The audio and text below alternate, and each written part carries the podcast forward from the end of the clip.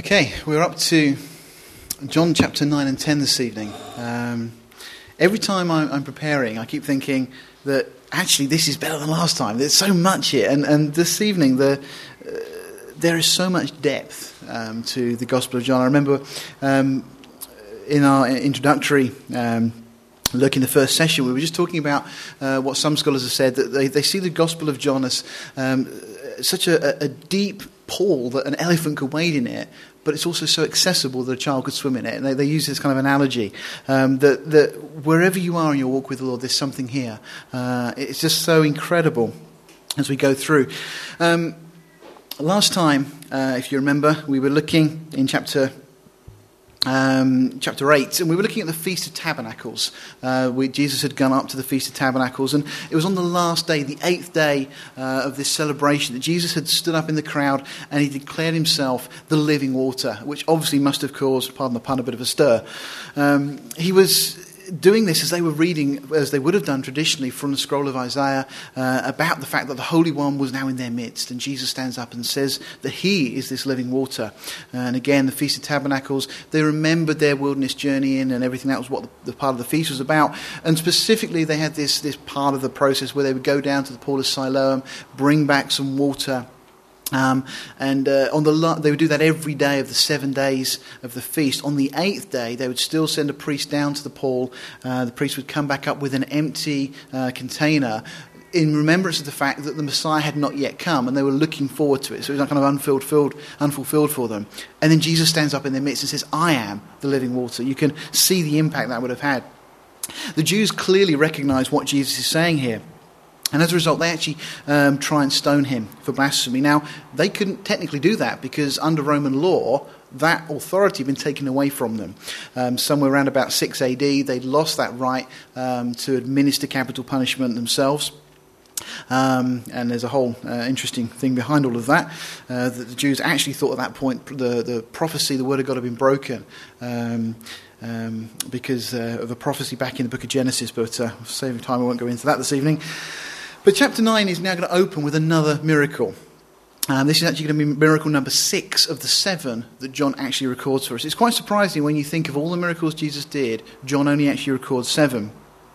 Uh, we're going to look at that in just a moment. But also, we're going to see, uh, particularly in this chapter, if you like, a, a masterclass in how to witness uh, and also what we can expect back from the people we're witnessing to. It's quite interesting. This is not so much preaching. Preaching, if you're going to preach, you really want to be using the Word of God as your basis, uh, and particularly the law, because we're told in Psalm 19 it's the law of the Lord that converts the soul.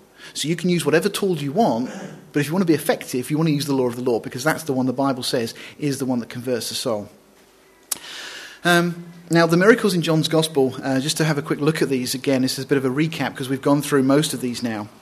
Um, the first miracle we saw back in John chapter 2 was the water turned to wine. And we talked there about the fact that we have these, uh, these water pots that were originally designed for that which is holy. They were for the water of purification.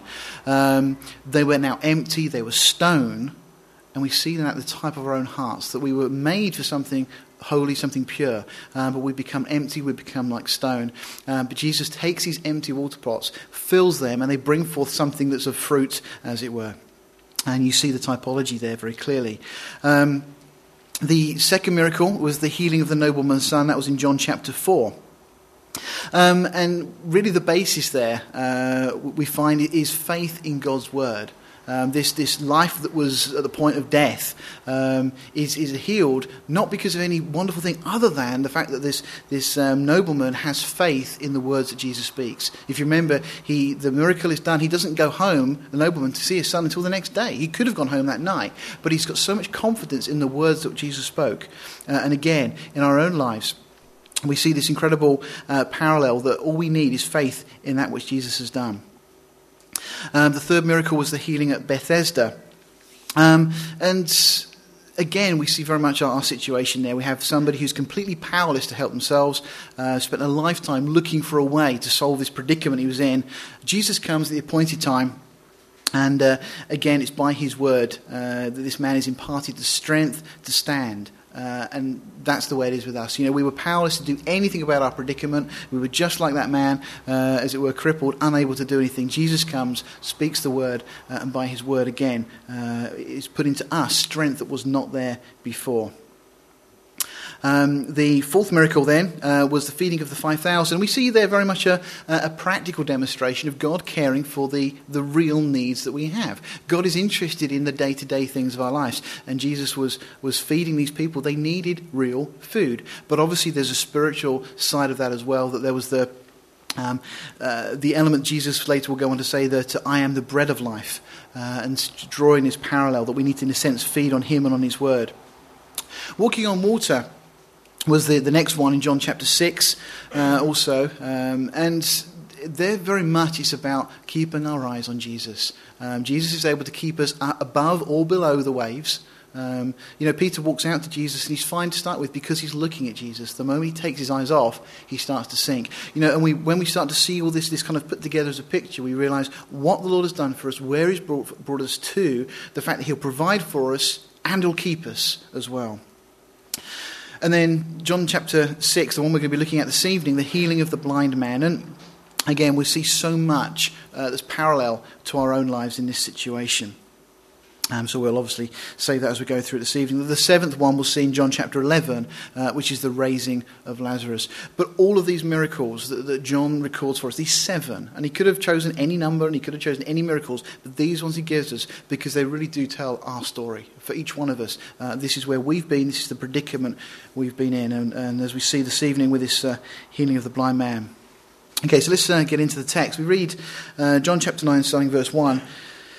As Jesus passed by, he saw a man which was blind from his birth. Now, this uh, miracle that we see, or the, the, this type of miracle, healing of blind people, is actually the most common miracle that occur, occurs through all the Gospels. Um, and again, there's, there's a lot of uh, analogies there uh, we see to us uh, about us being blind. I mean, this man had never seen things before. He didn't know. He'd been blind from birth, so he didn't know what colour was. He didn't know what a sunrise was like. Um, you know, and that's just like we are. Well, our reference, if you like, is 1 Corinthians um, chapter 2, verse 14, where we're told that the natural man receives not the things of the Spirit of God. Just as this man was blind and he could not understand. You, you, I mean, I've got a friend actually, uh, a, physio who's a fantastic, fantastic person uh, and really deeply loves the Lord, but he's been blind from birth never seen things, never been able to understand. We talk of colour, but what's that like to somebody who's never experienced it? We talk of the things that we can see, that, you know, you can touch things, but can you really truly understand what they're like without seeing them? And that's what it's like for somebody who is dead spiritually before they come to that place where that blindness is lifted spiritually. Um, so there's a lot of parallels that we see through this. Verse 2, we read, and his disciples asked him, saying, Master, who did sin, this man or his parents, that he was born blind? Now, here we see um, a question that's very much drawn from Jewish tradition, uh, and that was that, that sickness was a result of sin. That was the, the, the, the understanding they had drawn from their tradition. Now, in one sense, that is true because all sickness is a result of sin. If Adam had not sinned at the beginning, none of us would be sick. It's quite as simple as that. Um, but their uh, understanding was that specific sins were the result uh, or sorry, specific sicknesses were the result of specific sins, uh, which is not the case. However, we can't just say that without actually mentioning um, that in Scripture we have some divine laws given. Just as we have some laws in nature, we have the law of gravity, we understand that, we see the way it operates. Uh, there's also a divine law of sowing and reaping. Uh, and this is as sure as the law of gravity is. Uh, it's kind of codified, if you like, in Galatians 6, verses 7 and 8, where we read, be not deceived, God is not mocked. For whatsoever a man sows, that shall he also reap. For he that sows to his flesh shall of the flesh reap corruption, but he that sows to the Spirit shall of the Spirit reap everlasting life. Now, there's some interesting examples of this in Scripture.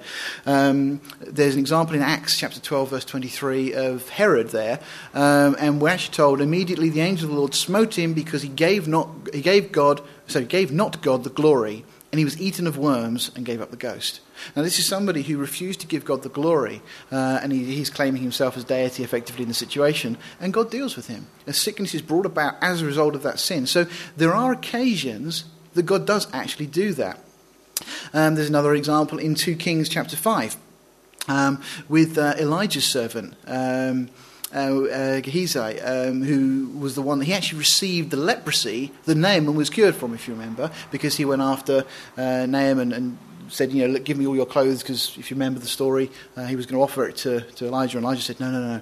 Um, and we have that, that account there. And as a result, God then strikes him with this leprosy, which will be uh, to him and his family, uh, we're told, from that point. Uh, we also have other examples. Um, Jeroboam in 2 Chronicles 13.20 was actually struck by the Lord, struck dead by the Lord. Uh, Acts 5, Ananias and Sapphira. Uh, 1 Samuel 25, uh, Nabal as well. Uh, and there's also an interesting allusion in 1 Corinthians chapter 11. It's talking about communion and, and celebrating the Lord's Supper. It talks about those um, that effectively uh, were sick and sleep among them because they'd not observed the Lord's Supper properly. Um, they they not you know they they uh, not understood the significance or the importance of it. It's very interesting. It appears from these things that God, uh, using the words of Chuck Missler, God will take you out of the game. Um, now, it doesn't mean necessarily you're going to lose your salvation. Well, in fact, you can't lose your salvation. We're going to get on with that this evening. Um, but you could lose your inheritance, all sorts of things. But God clearly has done things like that in the past. Um, again, just coming back to this law, whatever, uh, do not be deceived. God is not mocked. For whatsoever a man sows, that shall he also reap. And we can be absolutely certain of that. If we do sow to our flesh, we will reap corruption. It's not something that you can sow to your flesh. You can do something um, to satisfy a fleshly lust, whatever that be, and then think, oh, I think I've got away with it. No, no, no. It's just as sure as you plant a seed in the ground, that will bring forth something. And so it is in that situation. In the Old Testament, we're actually told in the book of Hosea, for they, talking of Israel specifically, but for they have sown the wind, they shall reap the whirlwind. Same principle. And we find it throughout God's word in many different uh, ways and shapes. Okay, Jesus then answers and says, Neither has this man sinned nor his parents, but that the works of God shall be made manifest in him. I must do the works of him that sent me while it is day. The night comes when no man can work. As long as I am in the world, I am the light of the world. Now, that's the way we have it in our, on our Bibles. It's, it's separated by verses, but of course, verses were not in the original. They've been added uh, somewhere around about the 12th century or so. Um, G. Campbell Morgan actually suggests this is the way those verses sh- should better be rendered from the way the Greek structure is. Um, his suggestion is that we should read it this way because reading as we've just read it, uh, let me just go back to that other slide again. Um, it implies Jesus says, Neither has this man sinned nor his parents, but that the works of God should be made manifest in him. In other words, the reason this man is sick is because God wanted to use him as an experiment to make a point. That doesn't quite sit right. Okay? So I, this is what G. Campbell Morgan suggests as, a, as an alternative understanding. Same wording, but just separating the parrot or the sentences up slightly differently.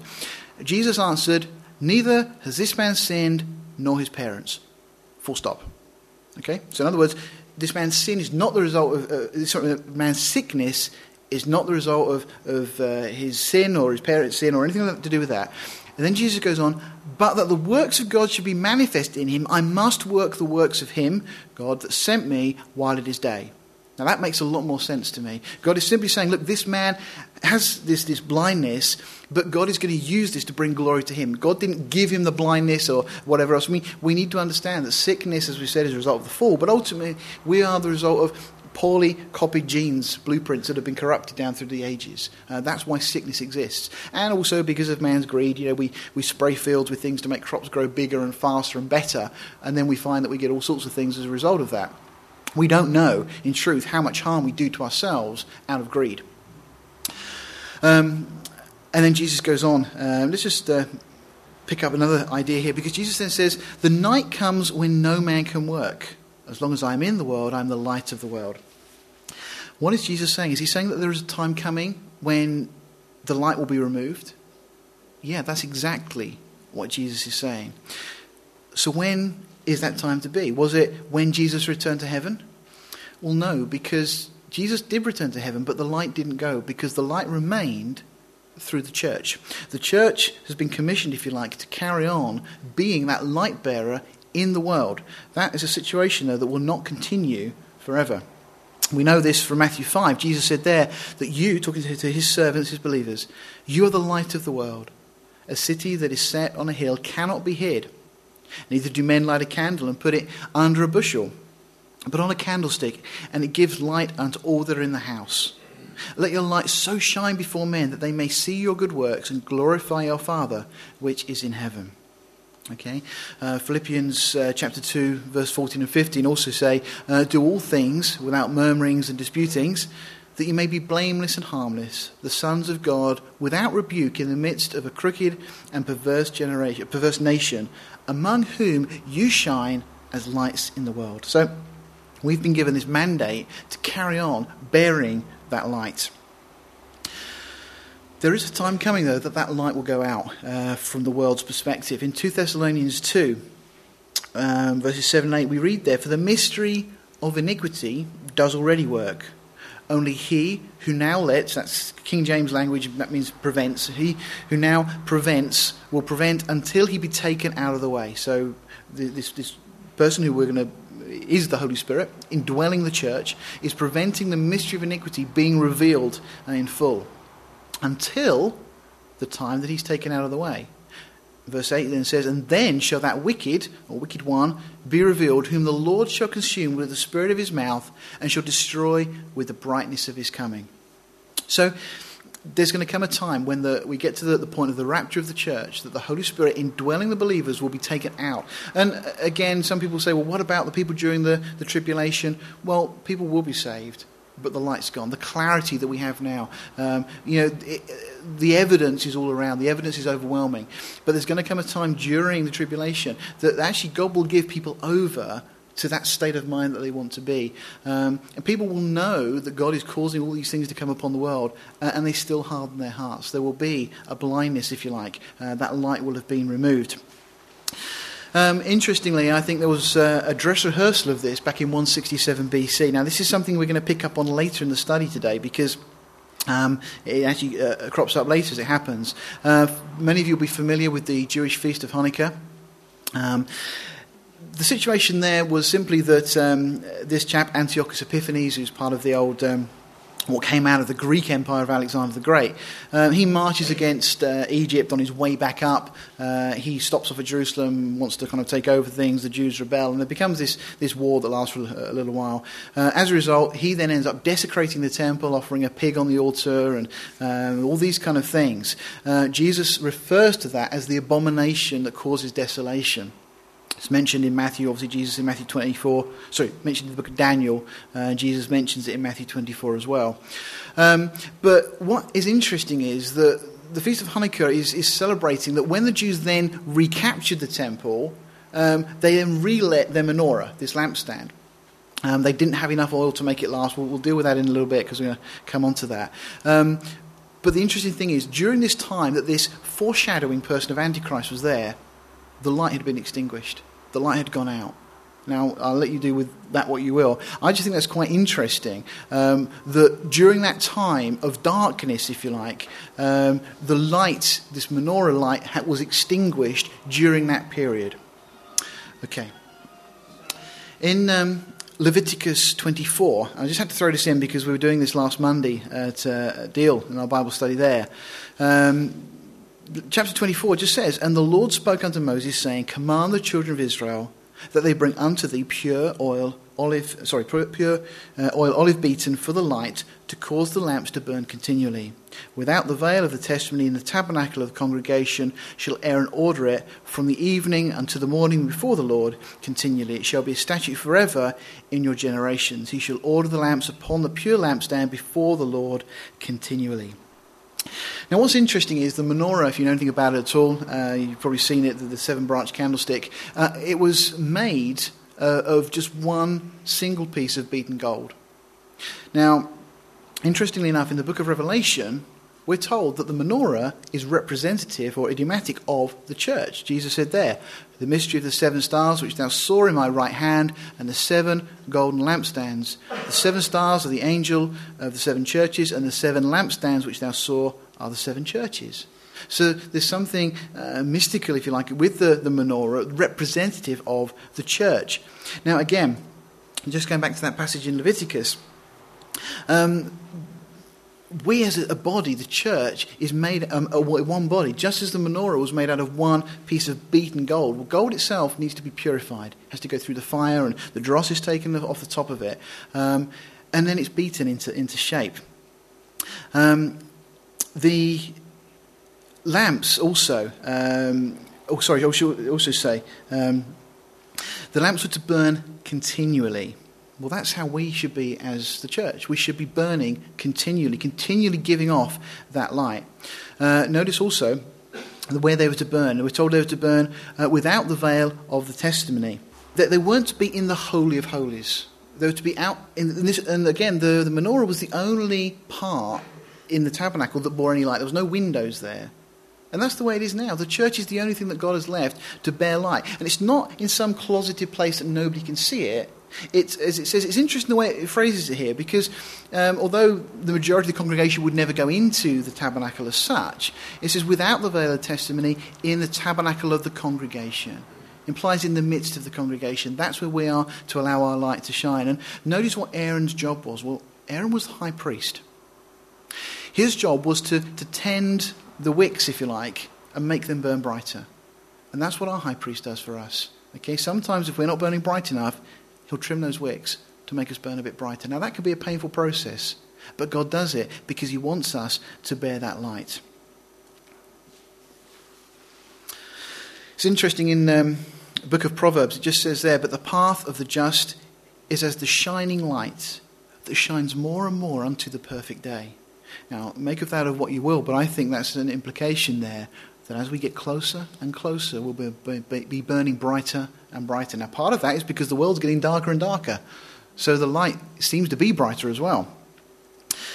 I just wanted to read this to you because I think you may not be able to read the print. I appreciate it's small, but uh, I'll read it to you. This is something I read last week, and it just, just really resonated with me because I know so many Christians that are going through, if you like, a, a wick trimming uh, experience at the moment. God is working in their lives. Uh, and this is something I happened to just read one morning last week from uh, Spurgeon's Morning and Evenings, as it were. And uh, just uh, taking a verse from Zechariah 6, verse 13, it just says, He shall build the temple of the Lord, and he shall bear, bear the glory. And Spurgeon's comments are, Christ himself is the builder of his spiritual temple, and he's built it on the mountains of his unchangeable affection, his omnipotent grace, and his infallible truthfulness. But as it was in Solomon's temple, so in this. The materials needed making ready. And that's us, obviously. There are the cedars of Lebanon, but they are not framed for the building. They are not cut down and shaped and made into those planks of cedar whose odoriferous beauty shall make glad the courts of the Lord's house in paradise. There are also those rough stones still in the quarry. They must be hewn thence and squared. All this is Christ's own work. Each individual believer is being prepared and polished and made ready for his place in the temple. But Christ's own hand performs the preparation work. Afflictions cannot uh, sanctify, excepting as they are used by him to this end. Our prayers and efforts cannot make us ready for heaven apart from the hand of Jesus who fashions our hearts aright. As in the building of Solomon's temple, this is a quote from Scripture, there was neither hammer nor axe nor any tool of iron heard in the house, because all was brought perfectly ready for the exact spot it was to occupy.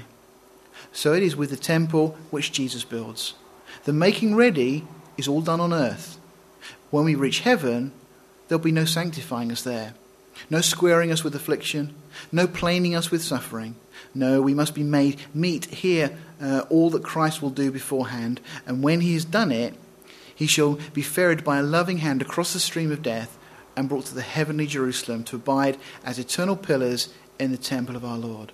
I thought it was fantastic. I absolutely just love that. The whole idea, and you see that type, that, that, that when they were building Solomon's temple, all of the materials were prepared before they got there. All the work was done before they were brought to the Temple Mount. And that's what the Lord's doing with us.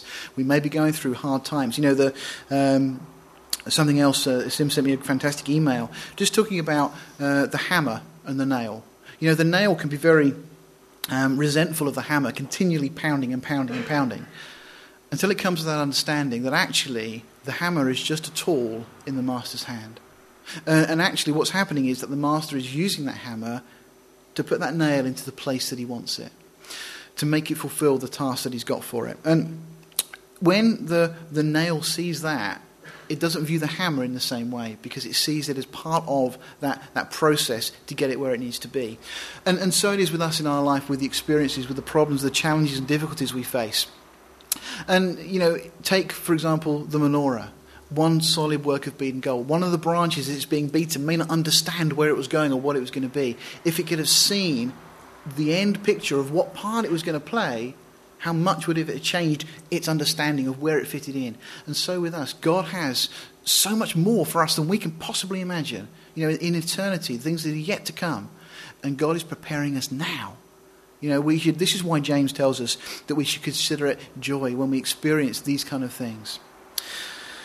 Okay, so let's uh, get back on track. Verse 6 tells us When he had thus spoken, he spat on the ground and made clay of the spittle and anointed the eyes of the blind man with the clay.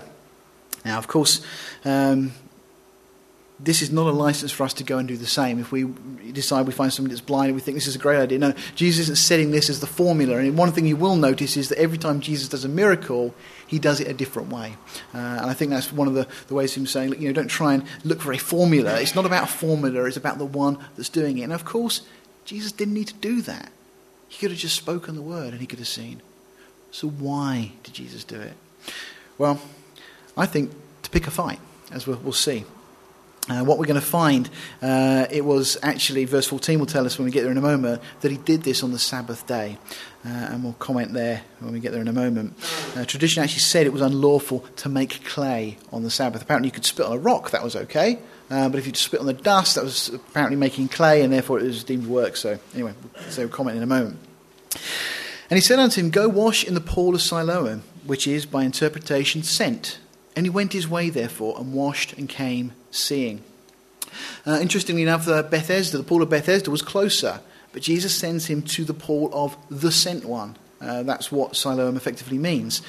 So he sent to the sent one to wash. Uh, also interesting, um, Siloam, um, I should actually mention, of course, the, the faith and obedience of this man. I mean, he's not he doesn't know much about Jesus at this point, uh, other than, than, than, obviously the disciples and other people were looking at him, assuming that his blindness was a result of his sin.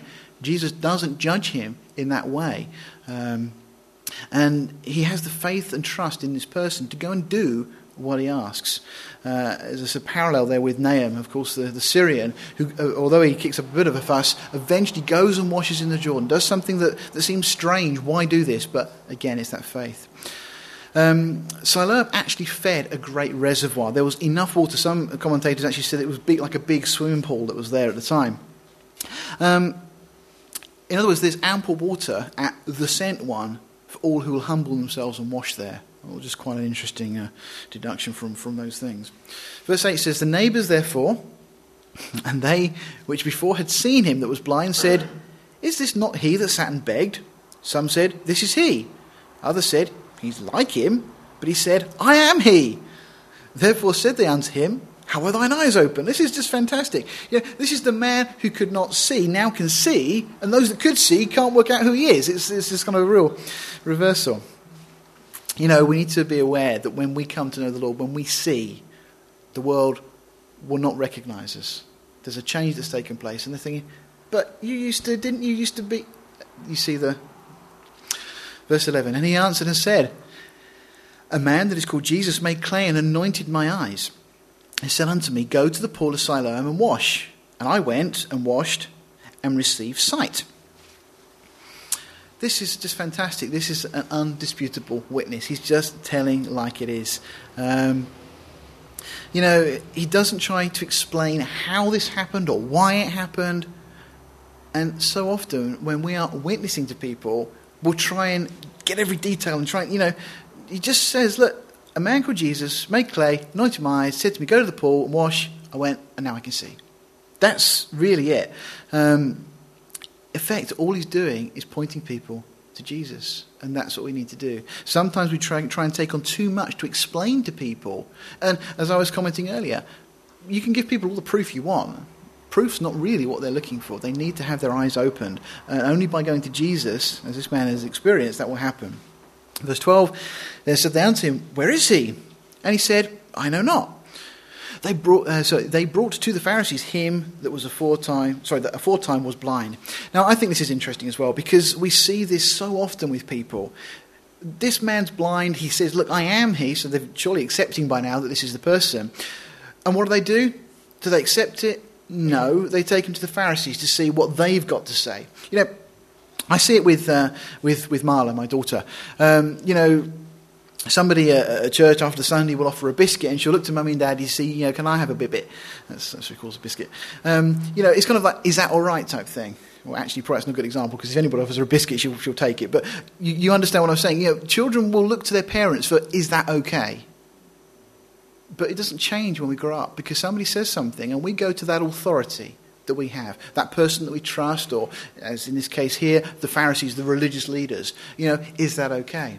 How many times have you spoken to somebody in another church and talked to them about the things of the Lord, the things of the Word of God, and they've gone, hmm, I'll have to go and have a word with, with my, my minister about that? Why won't they accept it? For the same reason they don't accept this. Because they're not prepared to take a step on their own. You know, people always want verification, they want to play it safe. And ultimately, Proverb 29 25 uh, sums it up and talks about it as the fear of man.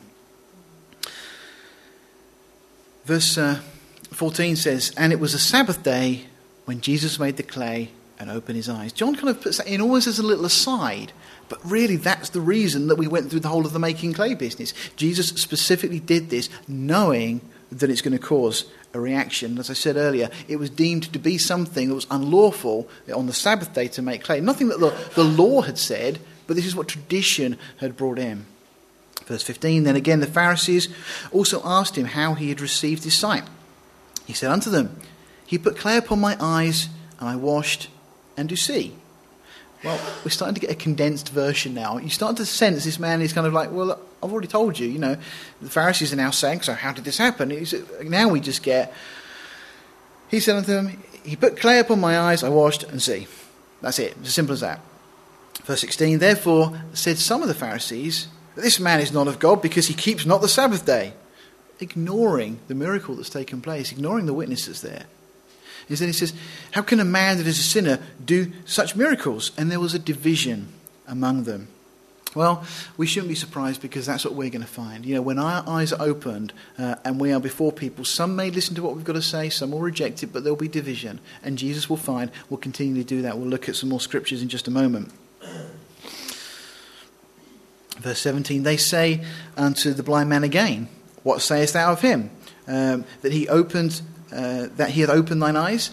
He said, oh, sorry, what sayest of, thou, of thou him that he has opened thine eyes? In other words, what do you say of Jesus? Um, he said, he's a prophet. He'll give you the reason in a minute.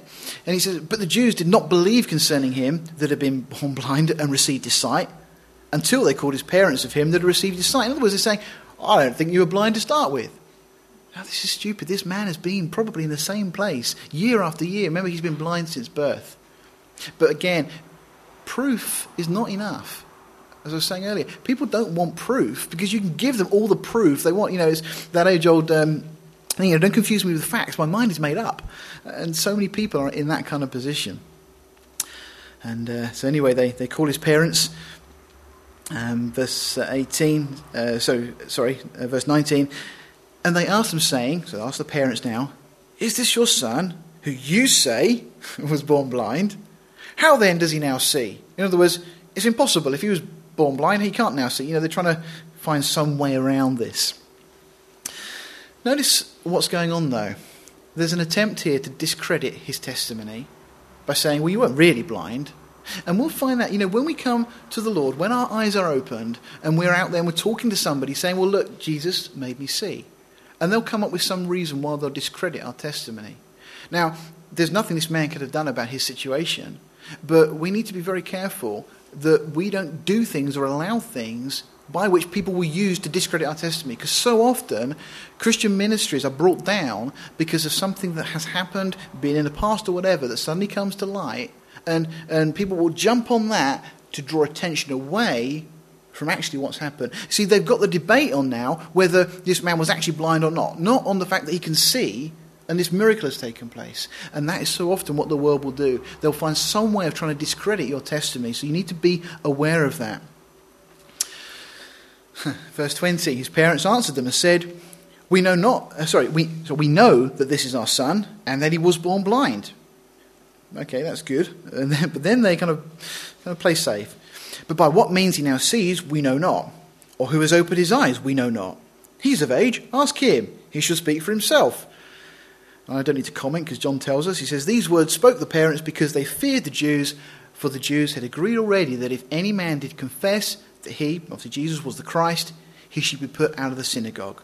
Therefore, said his parents, He is of age, ask him. This was effectively to be excommunicated, and his parents weren't prepared to go to those lengths to stand up for their son in this situation. This is incredible, but exactly again what Jesus said we could expect. In Matthew 10, Jesus said, Think not that I am come to send peace on earth. I came not to send peace, but a sword.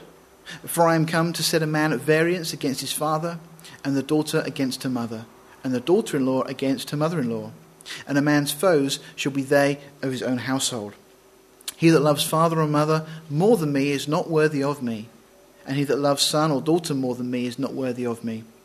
And he that takes not his cross and follows after me is not worthy of me. He that finds his life shall lose it, and he that loses his life for my sake shall find it. Incredible that his parents would just throw him into this situation. Anyway, the Pharisees then, verse 24, again called the man uh, that was blind and said unto him, Give God the praise. We know that this man is a sinner. Now, what they're doing by saying, Give God the praise, is effectively putting this man under oath, saying, You've got to tell us the truth now, and this is what we want you to say. Well, he kind of goes around the side of them and says, You know, whether he be a sinner or not, I know not. One thing I know, that whereas I was blind, now I see. Fantastic answer. What could they say to that? It's just brilliant. You know, and that, that statement, that, that witness is irrefutable. You see, that's the way it is for us if we are to witness for Jesus. We just need to know I was blind, now I see. The rest of it is just details. But they are the facts. That is all we need. If you know that, you can witness to anybody successfully. Because, as you'll see here, some of these people believe, some of them don't believe. Well, that's fine. The Lord will be working in those lives. But to witness, you just need to let people know who the one is that has done this work. Point them to Jesus. Don't try and explain it. This, this man doesn't explain it. And yet he has this, this testimony that has gone on now for thousands of years just simply by saying, Jesus did it. Look at Jesus. Then said they to him again, he, must be getting tired of this now. Uh, what did he uh, to thee? How opened he thine eyes? He answered them, I've told you already, and you did not hear. Wherefore would you hear it again? Will you also be his disciples?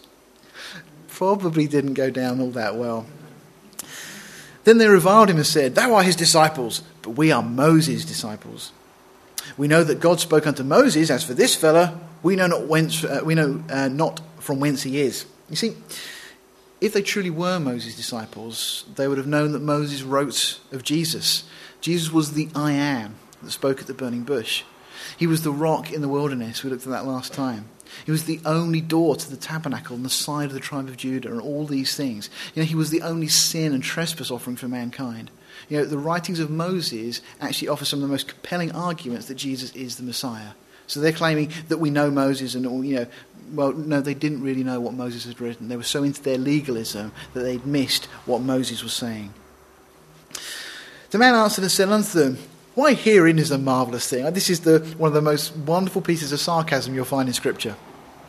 The man answered and said unto them, Why herein is a marvellous thing, that you know not from whence he is, and yet he's opened mine eyes.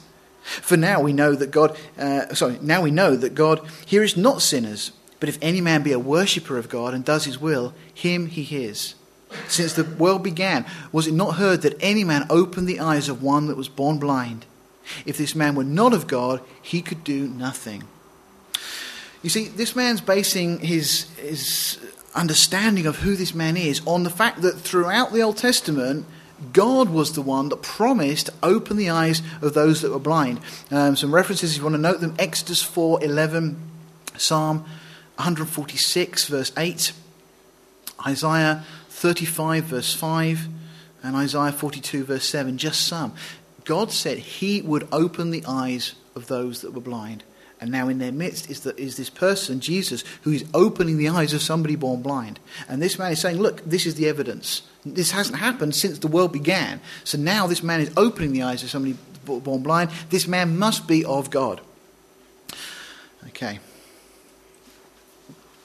Notice uh, that phrase that he says there. Uh, now we know that God hears not sinners.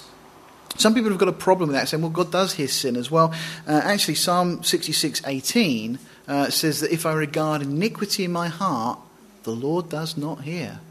You know, people make the assumption that, that you can pray to God any time. Well, you can do that, but God says if you regard iniquity in your heart, God will not hear. You see, I think that is, is very much a, a, a true statement that God hears not sinners. There is, of course, one exception to that, and that's a repentant sinner. That is the exception.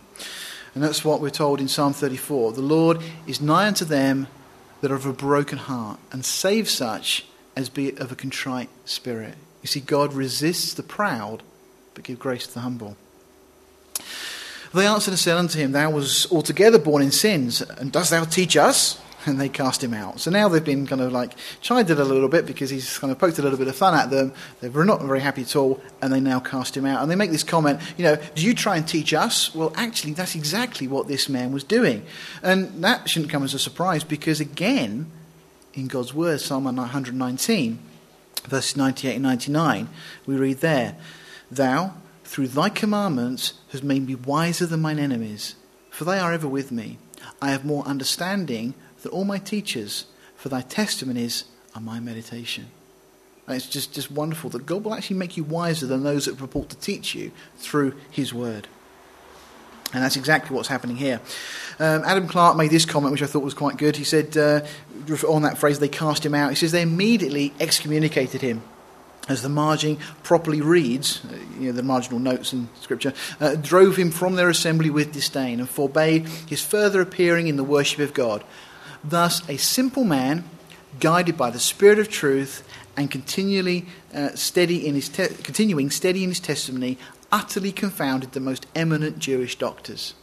And you and I can do that. You know, we don't need to have theological degrees to witness for the Lord. This man was doing this against the, the religious leaders of the day simply by pointing to Jesus and saying, I was blind, now I see.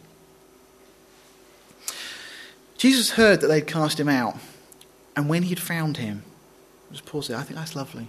This man had been cast out by the establishment, church of the day, didn't want to know him. Jesus finds him and said unto him, Do you believe on the Son of God? He answered and said, Who is he, Lord, that I might believe on him? And Jesus said unto him, Thou hast both seen him, and it is he that talks with thee. And he said, Lord, I believe. And he worshipped him. That phrase there, do you believe on the Son of God? Effectively, he would have understood that, the Jewish understanding of that, and we actually have reference back in John 1 49. That effectively the question is, do you believe in the Messiah?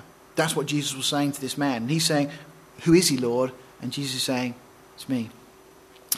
You see, the man had heard his voice uh, speaking to him before, but this is the first time he's looking at his face. You know, just think what a few hours this man has just gone through. He's just received his sight. He's been blind since birth. He's now seeing things he's never seen. He's processing all this information. He's just been dragged to the Pharisees and made to try and explain what's going on. But now, beyond any of that, he's now looking at the Messiah with his own eyes. One of the most beautiful things um, that I think I've, I've, heard is the, the testimony of, of, Fanny Crosby. You may have heard of Fanny Crosby, famous hymn writer. She was blind from birth, and she just made this comment. I love this. And she just says, It seemed intended by the blessed providence of God that I should be blind all my life. And I thank Him for the dispensation. If perfect earthly sight were offered me tomorrow, I would not accept it. I might not have sung hymns to the praise of God if I had been distracted by the beautiful and interesting things about me. If I had a choice, I would still choose to remain blind. For when I die, the first face I will ever see will be the face of my blessed Saviour. I just, wow. Verse 39 And Jesus said, For judgment I am come to this world, that they which see not might see, and they which see might be made might be blind, might be made blind. And some of the Pharisees which were with him heard these words and said unto him, Are we blind also? Jesus said unto them, If you were blind, you should have no sin. But now you say, We see, therefore your sin remains. In a word, it's all about humility. Uh, Jesus said, Luke uh, 18, verse 14, For everyone that exalts himself shall be abased, and he that humbles himself shall be exalted. You know, there's going to be many that remain spiritually blind because they won't admit that they cannot see. And interestingly enough, um, uh, Paul or Dr. Luke, shall I say, at the end of uh, the book of Acts, makes the comment, referring, quoting from Isaiah, that these people, um, they had ears, they just wouldn't listen, um, and their eyes, they have they closed, is what we read there. Okay, so that takes us through chapter 9 into chapter 10. The narrative effectively continues. Uh, some scholars argue that we've jumped on three months in time here. Maybe. Well, I'll explain that when we get there in a moment. Um, Jesus is now going to use the analogy of a shepherd, sheep, and a sheepfold. And we find that's commonly used in Scripture. We're very familiar with Psalm 23, um, the shepherd psalm often uh, referred to. Uh, really, it's the, the sheep's psalm. Um, this chapter, I believe, also contains two of the most important verses in the Bible. So we'll look at those as we go through. So, John chapter 10, verse, uh, verse 1. In fact, the first six verses start now. Jesus refers to those who have rule over the sheep. So that's what we're going to look at to start with. Jesus says, Verily, verily, I say unto you, he that enters not by the door into the sheepfold, but climbs up some other way, the same is a thief and a robber. For he, he that enters in by the door is the shepherd of the sheep. To him the porter opens, and the sheep hear his voice. And he calls his own sheep by name and leads them out. You know, we have many today in the sheepfold of Christ Church who seek to rule over the sheep, and yet many of them have not entered through the door. Christ is the door, obviously. Uh, they're nothing more than, than, thieves and robbers, just as Jesus says here. Um, and these self appointed shepherds continually fleece the sheep by promises of health, wealth, and happiness. We see it so often. You only need to turn on Christian TV uh, and you see that. Um, and it shouldn't be a surprise. Peter tells us of these thieves and robbers coming in. He says in uh, 2 Peter chapter 2 but there were false prophets also among the people, even as there shall be false teachers among you, who shall privily bring in damnable heresies, even denying the Lord that brought them, and bring upon themselves swift destruction. And many shall follow their pernicious ways, by reason of whom the way of truth shall be evil spoken of. And through covetousness, okay, loving things, okay, shall they, um, with feigned words, make merchandise of you. That's the, the key there, making merchandise of you, whose judgment now of a long time lingers not, and their damnation slumbers not. We have people in the church that set themselves up as shepherds of the sheep. They've not come through the door. Okay? And they're just making merchandise. They're thieves and they're robbers. They're the ones that say, you know, that you can get one of these miracle wallets. You send in £10 and they'll send you a miracle wallet that will give you all the money you ever need. My question is, why don't they just open it, take the money out, and then we don't have to send them the money? But, you know, but you get so many of these things. I mean, the, you, you can buy bottled water from the Jordan and they hold it up and it's this beautiful crystal clear water. I've been to the Jordan, it's not clear water, it's muddy. But there are so many that we see that will make, try and make merchandise, and these are those that have um, come in some other way. They've climbed in to the sheepfold. Um, they're not the ones that have come through the door. The, the mandate for those that are shepherds is really given to us in 1 Peter. In fact, there's various places in the New Testament. Um, Peter says, 1 Peter chapter 5, The elders which are among you I exhort, uh, who am also an elder and a witness of the sufferings of Christ and also a partaker of the glory that shall be revealed. Look what he says feed the flock of God. That is the mandate for those who would be shepherds looking after the sheep. That's their job. Uh, which is among you taking the oversight, there, oversight thereof, not by constraint, but willingly, not for filthy lucre, but of a ready mind, neither as being lords over God's heritage, but being examples to the flock. And when the chief shepherd shall appear, he shall receive, or so you shall receive a crown of glory that fades not away. It's incredible that we've got people in the church, and um, Sim and I were talking about this on the way down today. We've got a minister in our town who can remain nameless, um, but recently made a, congrega- made a statement to his congregation that it's not his responsibility to teach them from the Bible. That's their job if they want to find out at home. Not quite sure he went on to explain what his job is, uh, although I understand that his golf swing is getting better. Um, I probably shouldn't have said that, although I think that's true. Um, you know, we've got so many people that are just not doing that which shepherds are supposed to do, which is to teach and to feed the flock. That is the job of shepherds. What did Jesus say to Peter? Feed my sheep. That was the responsibility. Notice also uh, verse 3 of what we just looked at there. Um, to him, okay, so those that enter by the door, to him the porter openeth. Now, who's the porter? Well, in, in a type here, we're dealing with the, the Holy Spirit. He's the one that enables access to the sheepfold and then enables the, the under shepherds, if you like uh, to use that term, um, to work with the sheep. But you see, the under shepherd's responsibility is not to get the sheep to know their own voice, but get them to know the chief shepherd's voice. And that's what all those that are shepherds within a, uh, a church environment uh, should be aiming for. Verse 4 And when he put forth uh, his own sheep, he goes before them, and the sheep follow him, for they know his voice.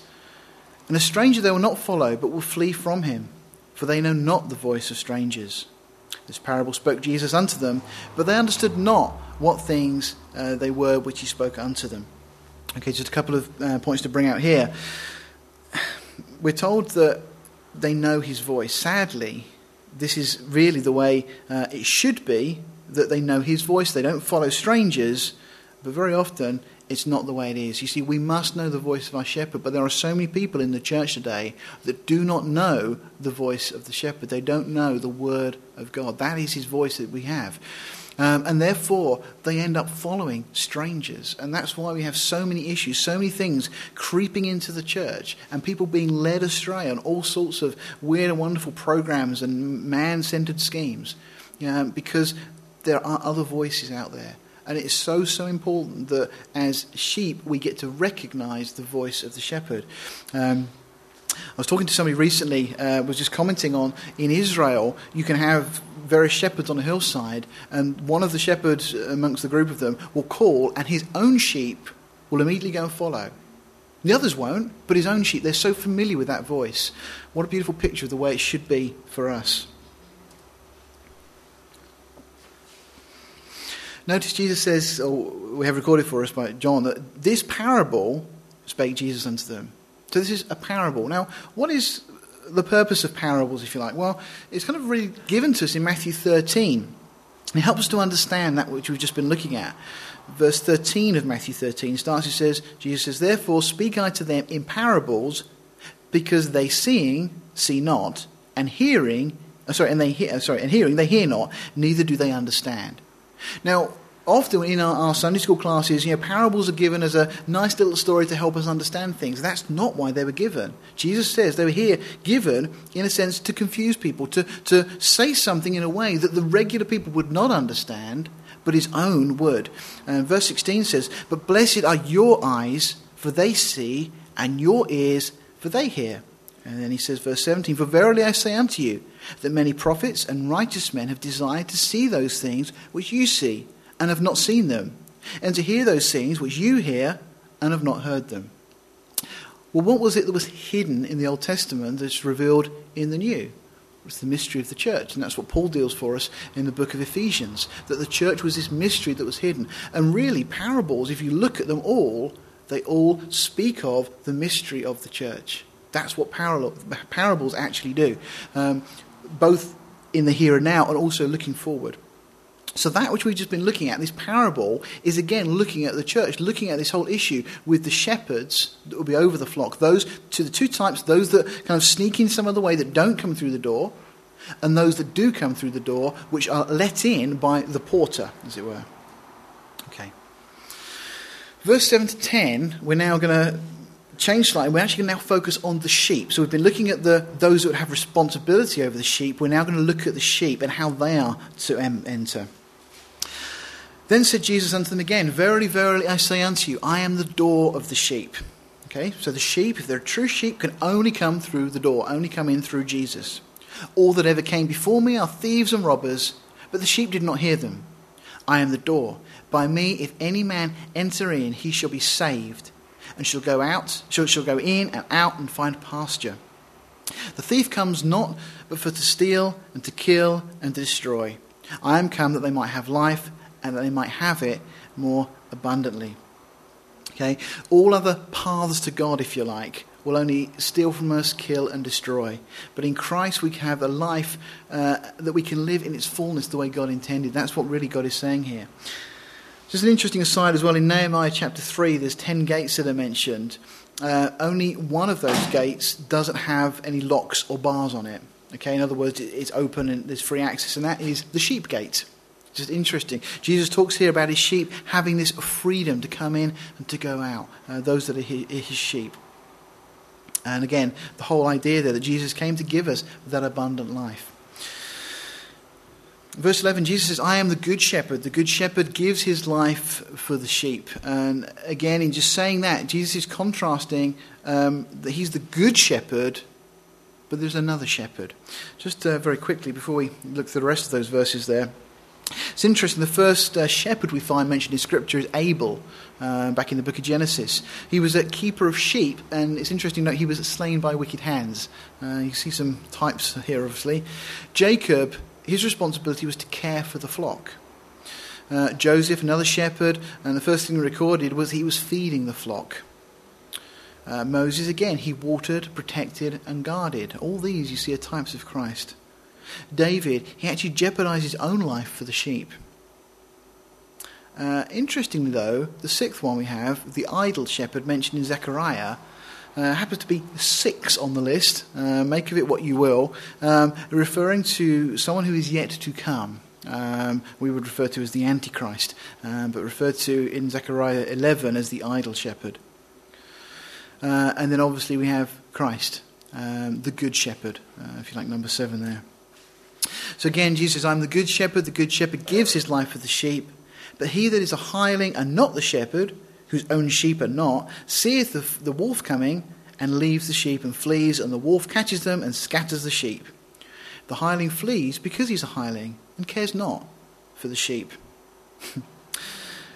you know, the hireling has no natural uh, affiliation with them. And we see this in churches today. There are so many that are in that position of supposedly being shepherds, but they're just hirelings. You know, they're paid a salary, so they'll do whatever they have to do to keep the sheep happy. That's all they're really interested in. Really, the sheep are dictating. Uh, and incredibly, in many churches, it's the sheep decide which shepherd they're going to have. If they don't like their shepherd, they vote their shepherd out and they get another shepherd in. And I, have seen that happen many times. You know, it's an incredible state of affairs. But again, it's exactly what the Bible said would happen. In 2 Timothy 4, verses 3 and 4, For the time will come when they okay, will not endure sound doctrine, but after their own lust they shall heap to themselves teachers having itching ears. And they shall turn away their ears from the truth and be turned unto fables. That's exactly what's happening. We've got hirelings brought in. They don't really care for the sheep. Things go wrong, so they leave, they move on. You know, many, many denominations will have ministers that every three years or so will move on. Uh, I was actually told by one the reason that they tend to do that is because after three years they've kind of gone through all their sermons, they've run out of things to say. Yeah, well, we've got 66 books that'll keep us going for a while. Verse 14 I am the good shepherd. I know my sheep and am known of mine. See, sheep know the shepherd because they know his voice, as I was saying earlier.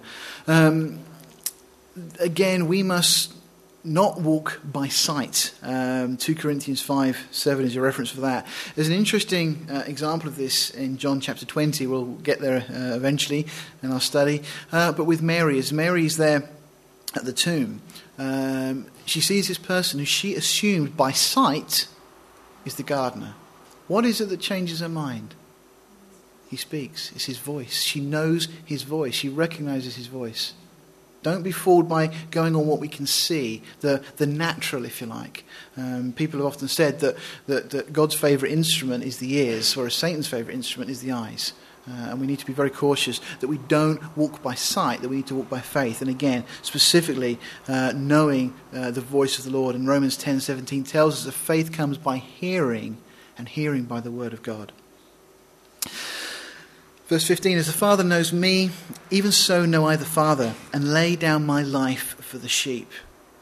This is quite interesting because for those who are listening at this point, Jesus is starting to actually reveal more of his mission and his purpose. This is the first time Jesus has so clearly said that his role is to come and lay down his life for the sheep. And then notice what he says uh, also uh, that he lays his life down for the sheep. You know, the questions are, you know, was it the Jews that put Jesus to death? Was it the Romans? You know, Jesus says he laid his own life down.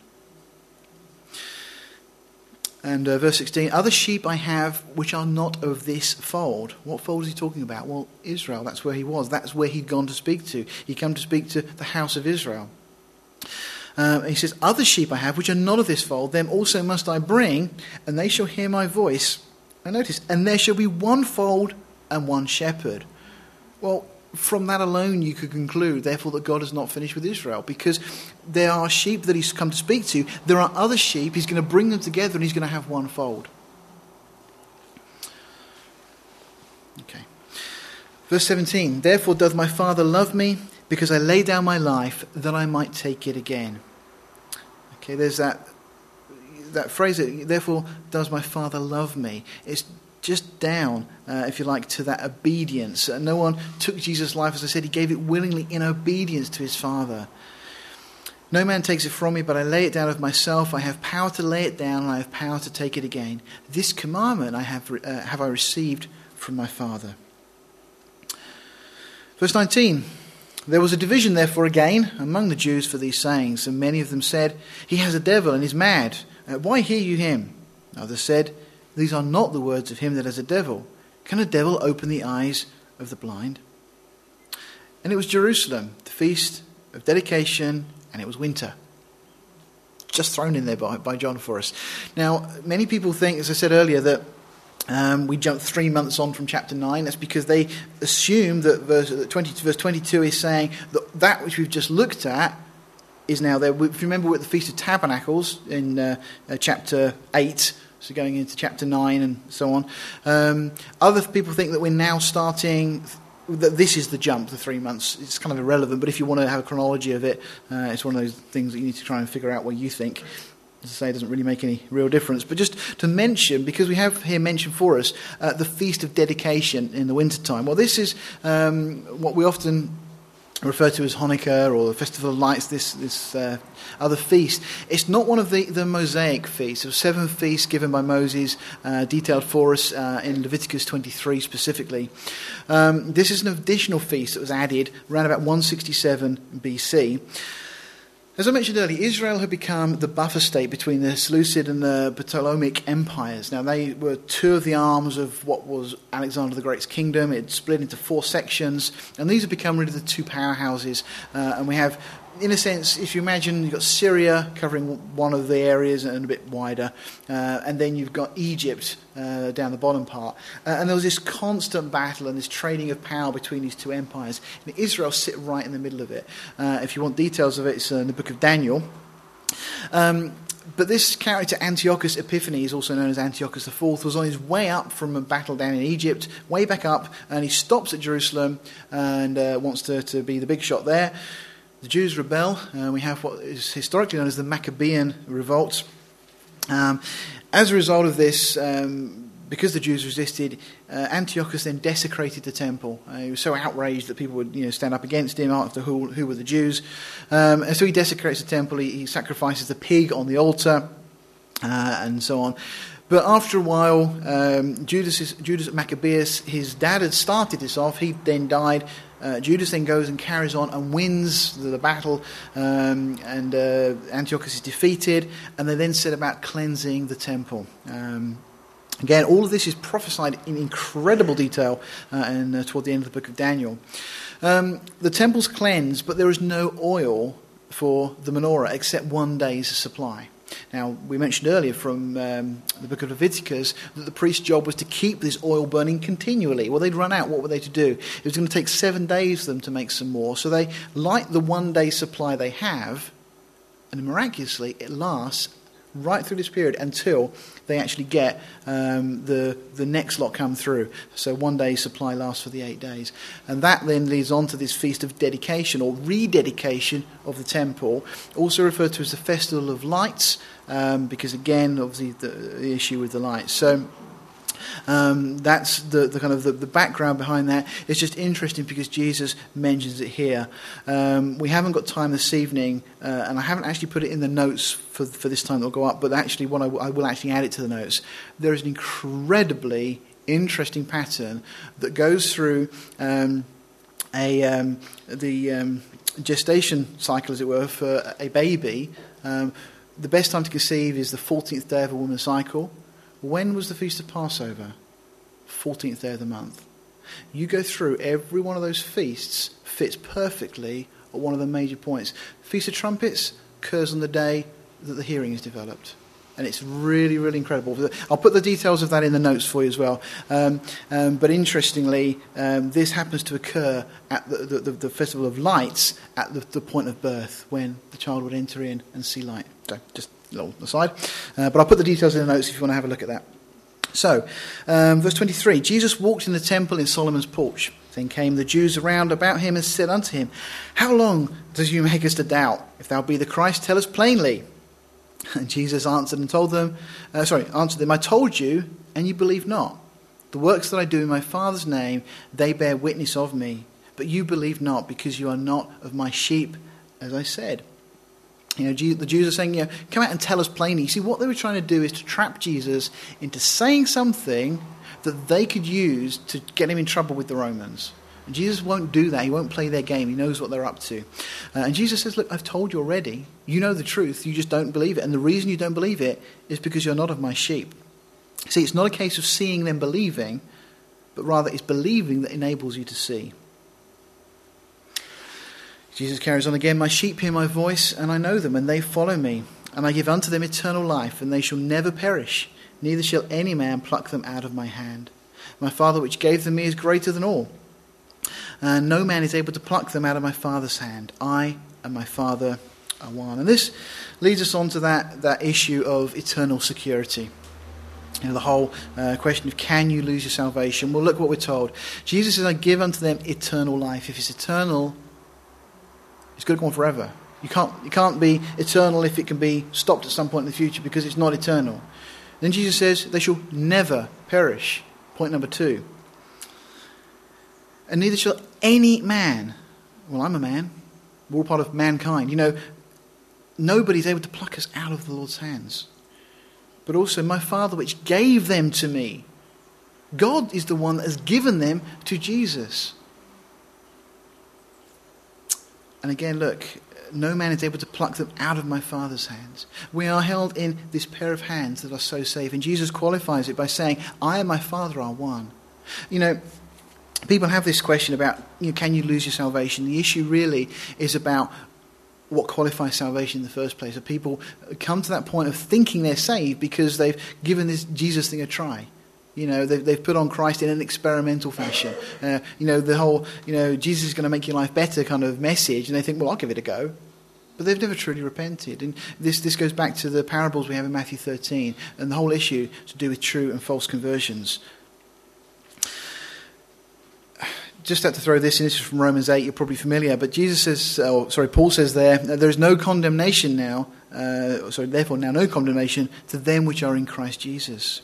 It goes on, verse 38 For I am persuaded that neither death, nor life, nor angels, nor principalities, nor powers, nor things present, nor things to come, nor height, nor depth, nor any other creature shall be able to separate us from the love of God which is in Christ Jesus our Lord. Is there anything that Paul missed there? I don't think so. Nothing can separate us from that love that God has for us. If we are saved, we are saved. Because it's not about us, it's about what He has done for us. It's grace. You, see, you had nothing to do with your salvation other than receiving it. Okay? It's not something that you can do something and then forfeit it. Now, there's another issue with rewards, separate thing altogether. Just um, comment here, another comment by Adam Clarke. I thought this was quite good, just commenting on that I am my Father. He just says, If Jesus Christ were not God, could he have said these words without being guilty of blasphemy? It is worthy of remark that Christ does not say, I and my Father, which my our translations improperly supplies, in other words, that's been inserted in for us, and which in this place would have conveyed a widely different meaning. Um, for then it would imply that the human nature of Christ, uh, of which alone I conceive God is ever said to be the Father in Scripture, uh, was equal to the Most High. But he says, speaking then as God over all, I and the Father um, the creator of all things, the judge of all men, the father of all spirits, of all flesh, are one. One in nature, one in all attributes of Godhead, one in all the operations of those attributes. And so it is evident the Jews understood him. What he's saying there, if you didn't quite get that, is that what Jesus is saying here, that he is one with God. Okay, he's putting himself as God, no, no debate over it. And the Jews clearly understand that because we, re- we then go on, the next verse, it just says, Then the Jews took up stones uh, again to stone him. And Jesus answered them, Many good works have I showed you from my Father. For which of those works do you stone me? The Jews answered him, saying, For a good work um, we stone thee not, but for blasphemy, and because that thou, being a man, makest thyself God. There was no question. They knew that Jesus was declaring himself God. Again, those people that say Jesus never declared himself God have never really gone through this gospel, as we've seen time and time again. Jesus answered them, uh, Is it not written in your law that I said ye are gods? If he called them gods unto whom the word of God came, and the scripture cannot be broken, say ye of him, talking of himself, whom the Father has sanctified and sent into the world, thou blasphemest because I said, I am the Son of God. Let me uh, read another comment by Adam Clarke because I think it just unravels that a little bit for us, because uh, sometimes it's not the easiest portion to understand. His uh, paraphrase of that is this If those were termed gods, who were only earthly magistrates, and that's who Jesus was referring to, is quoting back to Psalm 82. Again, if those were termed gods who were only earthly magistrates, magistrates, fallible mortals, and had no particular influence of the divine spirit, and that they are termed gods is evident from the scripture, which cannot be broken or set aside. What greater reason then have I, Jesus, to say, I am the Son of God and one with God when, as Messiah, I have been consecrated, sent into the world to instruct and save men, and when, as God, I have performed miracles which could be performed by no power less than that of omnipotence. I, again, I think it just, just highlights what we just what Jesus is just saying there. You know that he's saying, look, you know, you even call your magistrates and things, you use that title, but if that's used of them, how much more so of me? If I do not the works of my Father, believe me not. But if I do, though you believe not me, believe the works, that you may know and believe that the Father is in me and I in him. Okay, therefore they sought again to take him, but he escaped out of their hands. Again, my paraphrase of that is that if the works that I have done do not demonstrate a supernatural ability that only God could do, then don't believe me. But if the works demonstrate that God is at work in your midst, even though you don't want to believe me, accept it on the basis of the miracles, so that, or in order that, you may know. Again, by believing you will see that the Father is in me and I in him. That's what Jesus is saying to them. And again, 39, therefore they sought again to take him, but he escaped out of their hand. I just want to highlight this because this is something that we'll be looking at in detail next time. Could you imagine a situation where you've got people as enraged now as these Jews are because of these things that Jesus is saying, and they want to, to take hold of him? They, they want to kill him there and then. They sought to take him. That wasn't just some kind of half hearted thing. They really, really did want to take him. But he escaped out of their hands. We're not told how he escaped, but all through John's gospel now, we've been seeing time and time again that Jesus just seemed to slip away and they couldn't touch him. You know, the miracles again, Jesus would do a miracle and he'd say, Don't tell them who's done it. All the way through John's gospel, we've seen it building up to a crescendo that we'll be dealing with when we get to chapter 12 next time. And said, and this is obviously Jesus, and went away again beyond Jordan into the place where John at first baptized, and there he abode. And many resorted unto him and said, uh, John did no miracle, but all things that John spoke of this man were true. See, John had testified. We've seen that earlier on in the gospel. John had provided witness, testifying to who Jesus was. And the people are now saying, well, look, this is what John said this man would do. And he's doing it. And verse 42 and many believed on him there. Okay. So that brings us to, to the end this evening. Homework is to read chapter 11 and 12. Chapter 12 is a fantastic, both chapters are, but chapter 12 is such an important chapter in kind of gluing Christ's ministry together. It makes sense of all those strange things that we've seen going through, where Jesus wouldn't allow himself to be called the Messiah or to be hailed as king. The feeding of the 5,000, they wanted to make him king and he wouldn't let them. We're going to see why in chapter 12. Let's uh, bow our hearts now for a word of prayer. Well, Father, we thank you for your word. We thank you, Lord, that though we were blind, Lord, you've caused us to see. And Father, we don't know how you've done it. We don't need to know how. We just need to know that we were blind and now we see, and that's all we need, Lord, just to testify to the great work you've done. And Lord, we pray that we would be lights that are burning brightly for you, burning continually. Father, we pray that you would indeed trim those wicks if we're not bright, burning bright enough. And Lord, although that could be a painful process, Lord, we know that it's all part of what you're doing to make us what you want to be for your glory. Father, we pray, Lord, for the work you've assigned each one of us to do. And Father, we pray you give us strength, you give us wisdom. And Lord, you help us to be obedient to you in all things. Father, help us as your sheep to learn to know your voice. Lord, whatever the circumstances around us. Lord, so that we won't follow the voice of a stranger, but that, Lord, we will follow you wherever you lead us. We thank you, Lord, that you are indeed the chief shepherd. And Lord, we thank you that you've called us to be your own. And Lord, be with us as we go from here this evening. Keep us safe, Lord. Keep us close to you. And Lord, bring us back safely next time, we ask. And just, just keep us growing in the knowledge and in the grace of our Lord and Saviour Jesus. For it's in his name we ask. Amen.